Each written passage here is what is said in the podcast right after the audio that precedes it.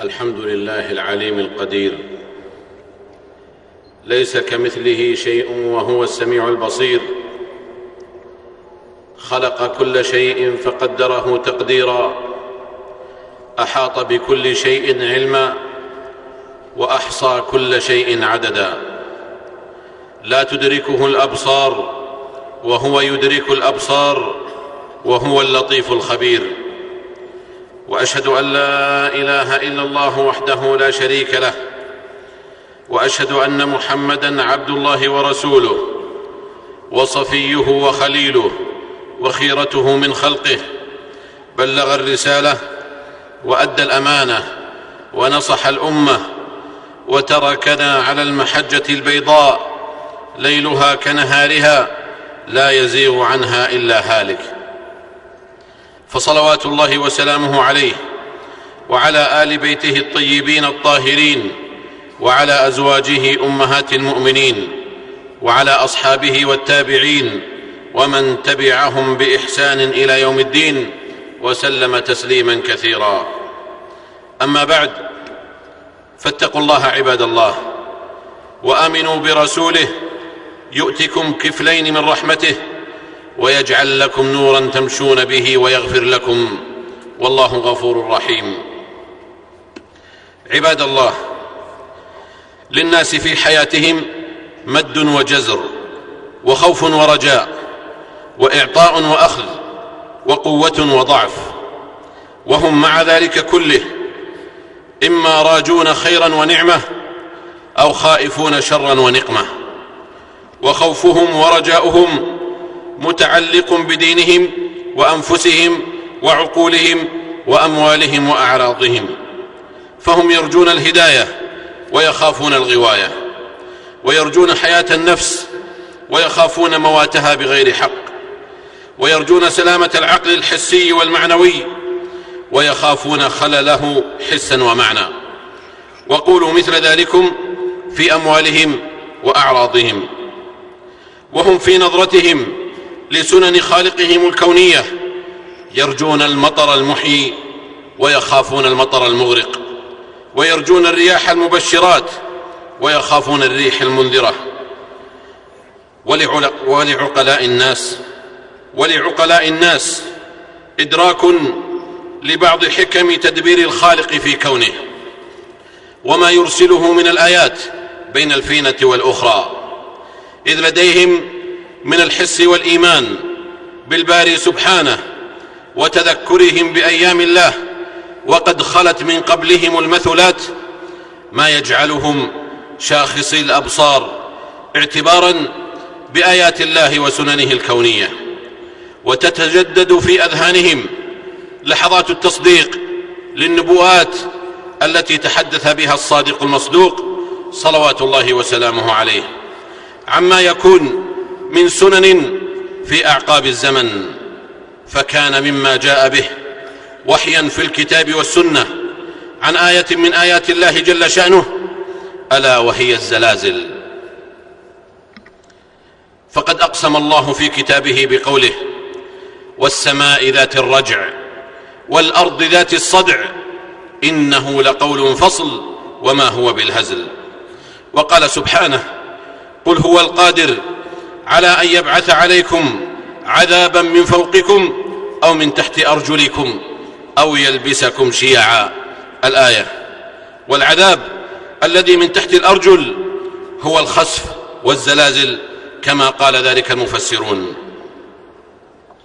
وقد أخرج البخاري في صحيحه أن رسول الله صلى الله عليه وسلم قال لا تقوم الساعة حتى يقبض العلم وتكثر الزلازل ويتقارب الزمان.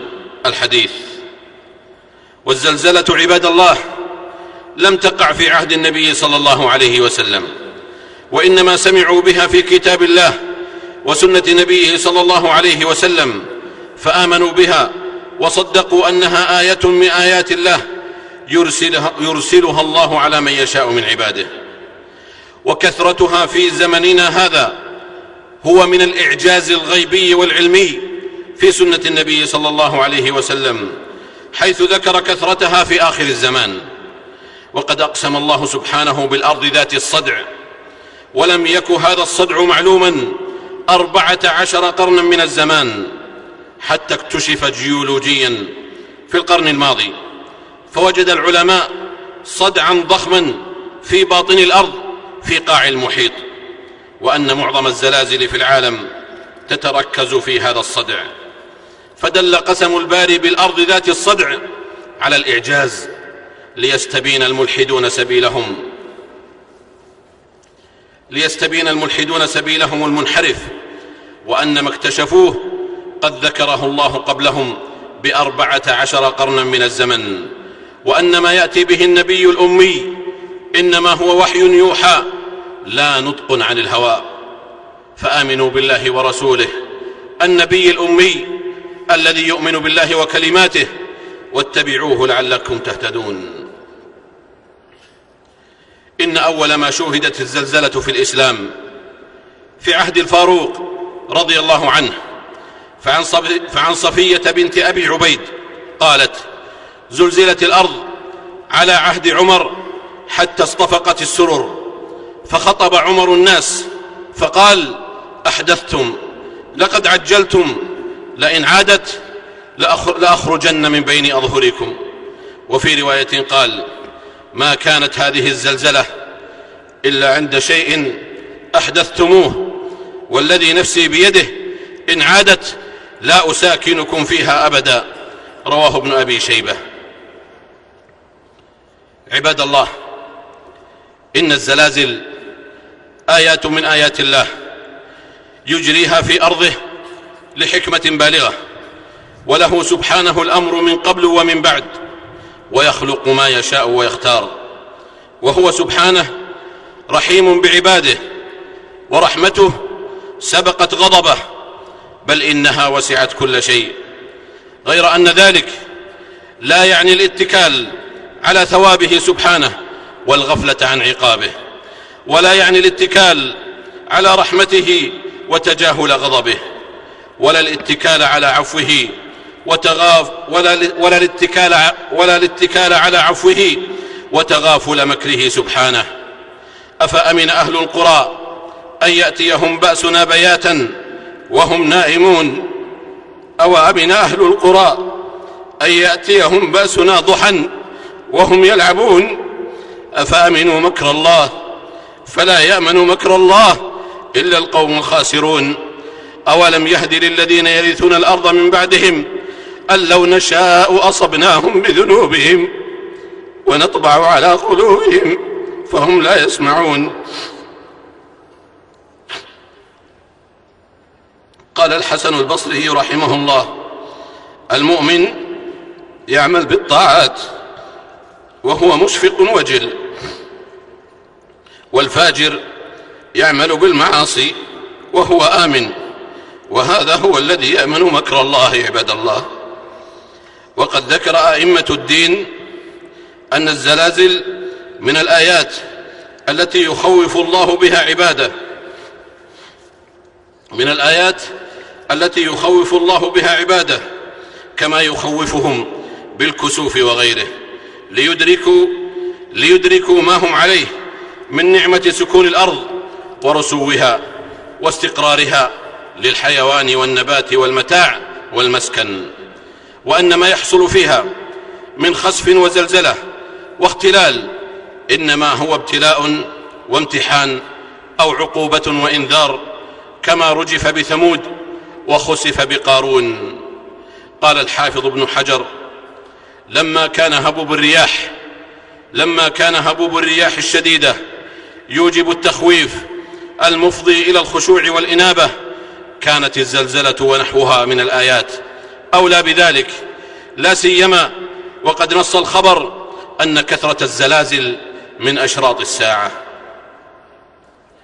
إنه لما رجفت الأرض بالكوفة زمن ابن مسعود رضي الله عنه قال أيها الناس إن ربكم يست إن ربكم يستعتبكم فأعتبوه. فأعتبوه أي فاقبلوا عتبه وتوبوا إليه قبل أن لا يبالي في أي واد هلكتم. وكتب عمر بن عبد العزيز في زلزلة كانت بالشام أن اخرجوا ومن, ومن استطاع منكم أن يخرج صدقة فليفعل فإن الله تعالى يقول قد أفلح من تزكى وذكر اسم ربه فصلى. ولذا عباد الله كان من هدي الإسلام الاعتبار بالزلازل وأن المرء المسلم مطالب بأن يفعل من أسباب الخير الظاهرة ما يجلب الله به الخير ويدع من أسباب الشر الظاهرة ما يدفع الله به الشر. ومن ذلك التوبة والاستغفار والصدقة. والصلاة تشرع لها والصلاة تشرع لها عند بعض أهل العلم. دون جماعة. فقد صلى ابن عباس رضي الله تعالى عنهما للزلزلة بالبصرة. رواه البيهقي بسند صحيح. قال رسول الله صلى الله عليه وسلم أمتي هذه أمة مرحومة ليس عليها عذاب في الآخرة. عذابها في الدنيا الفتن والزلازل والقتل. رواه أحمد وأبو داود بسند حسن. والمقصود ليس عليها عذاب في الآخرة بمجموعها بمجموعها كأمة بخلاف أفرادها. ألا فاتقوا الله عباد الله والتمسوا رحمته وعفوه واتقوا غضبه فإن الله يمهل ولا يهمل ويملي للظالم حتى إذا أخذه لم يفلته. وما كان ربك ليهلك القرى وما كان ربك ليهلك القرى بظلم وأهلها مصلحون. فاستمسكوا بصلاح النفوس فاستمسكوا بصلاح النفوس والمجتمعات وإصلاحها فإن الله نفى إهلاك القرى. إذا تحقق فيها الإصلاح الصادق إذا تحقق فيها الإصلاح الصادق المشفق. فمن موجبات الهلاك رد النصح وإهمال الإصلاح. فما خسف بقارون إلا بعد أن قيل له لا تفرح فاستكبر. وما أخذت الرجفة ثمود إلا لما كرهوا النصح. وقد حذر الله الأمم بقوله وكذلك أخذ ربك إذا أخذ القرى وهي ظالمة. إن أخذه أليم شديد. إن في ذلك لآية لمن خاف عذاب الآخرة. ذلك يوم مجموع له الناس وذلك يوم مشهود. بارك الله لي ولكم في الكتاب والسنة ونفعني وإياكم بما فيهما من الآيات والذكر والحكمة.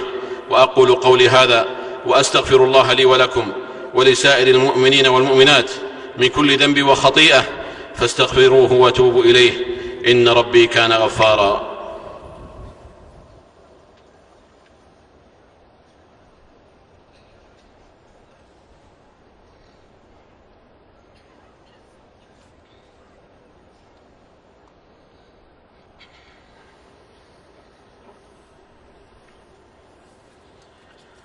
الحمد لله على إحسانه والشكر له على توفيقه وامتنانه وبعد. فإن من سنن الله أن تخوف أمم بالحروب وأخرى بقلة الأمن وثالثة بالنقص في الأموال والأنفس والثمرات ورابعة بالفتن والزلازل ونحوها. والنتيجة المحصلة عباد الله وبشر الصابرين الذين إذا أصابتهم مصيبة قالوا إنا لله وإنا إليه راجعون. أولئك عليهم صلوات من ربهم ورحمة وأولئك هم المهتدون. فهنا سبحانه قد ذكر أن الابتلاء والتخويف قد اثمرا نتيجة مع المخوف بهما. فتذكر ورجع إلى الله فتذكر ورجع إلى الله فحقت له الهداية. ولا يستثنى عصر ولا مصر من التخويف. فقد كسفت الشمس في عهد النبي صلى الله عليه وسلم خير العهود والقرون وذكر أن الله سبحانه وتعالى يخوف بها عباده. ألا وإن من الخلل في التفكير ألا وإن من الخلل في التفكير والقصور في العلم والإيمان بالله أن تقصر الزلازل على سبب طبعي جيولوجي مادي بحت لا حكمة فيه ولا ثمرة أو أنه لا مجال للإيمانيات والرقاق فيها بل من يسخر بكل مذكر بآيات الله وسننه الكونية ووصفه بالتخلف وإقحام الدين في كل شيء. وأن الزلازل قد عرف سببها الظاهر فكيف تكون عقوبة أو ابتلاء وامتحانا؟ ولأجل أن ندرك أي الفهمين أقرب إلى هدى الله جل وعلا. فقد ثبت في الصحيحين عن زيد بن خالد الجهني أن النبي صلى الله عليه وسلم صلى بأصحابه صلاة الصبح بالحديبية على أثر سماء كانت من الليل أي ممطرة. ثم قال أتدرون ماذا قال ربكم؟ قال أصبح من عبادي مؤمن بي وكافر. فأما من قال مطرنا بفضل الله ورحمته فذلك مؤمن بي كافر بالكوكب. وأما من قال مطرنا بنوء كذا ونوء كذا فذلك كافر بي مؤمن بالكوكب.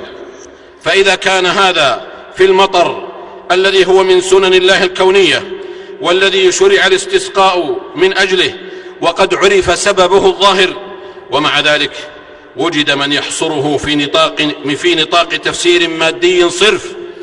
ولا يسمح عقله العطن. ولا يسمح عقله العطن أن يجعل للاعتبار والثواب والعقاب والابتلاء أثرا به. ولا عجب عباد الله.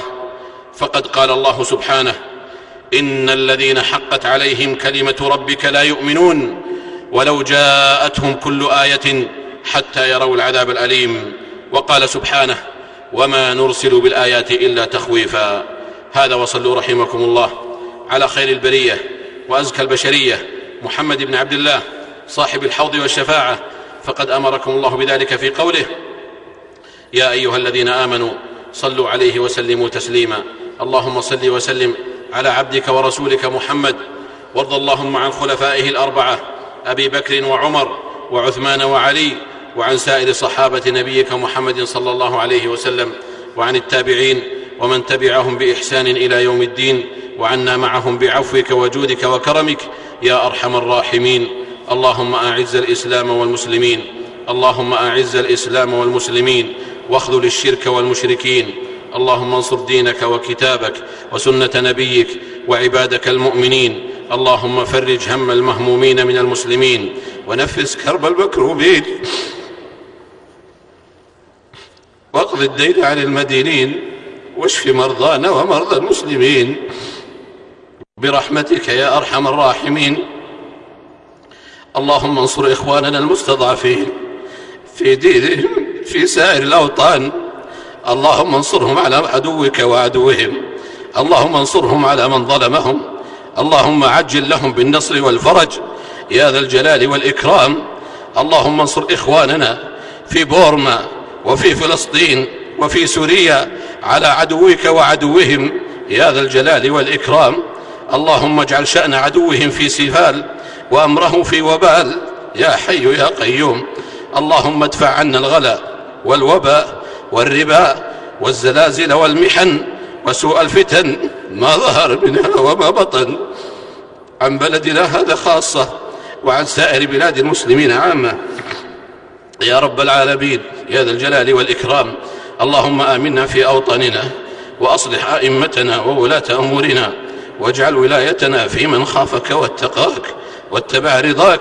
يا رب العالمين اللهم وفق ولي أمرنا لما تحبه وترضاه من الأقوال والأعمال.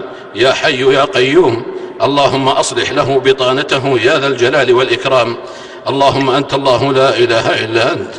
أنت الغني ونحن الفقراء. أنزل علينا الغيث ولا تجعلنا من القانطين. اللهم أنزل علينا الغيث ولا تجعلنا من القانطين. اللهم أنزل علينا الغيث ولا تجعلنا من القانطين. اللهم إنا خلق من خلقك فلا تمنع عنا بذنوبنا فضلك. ربنا آتنا في الدنيا حسنة وفي الآخرة حسنة وقنا عذاب النار. سبحان ربنا رب العزة عما يصفون وسلام على المرسلين. وآخر دعوانا أن الحمد لله رب العالمين.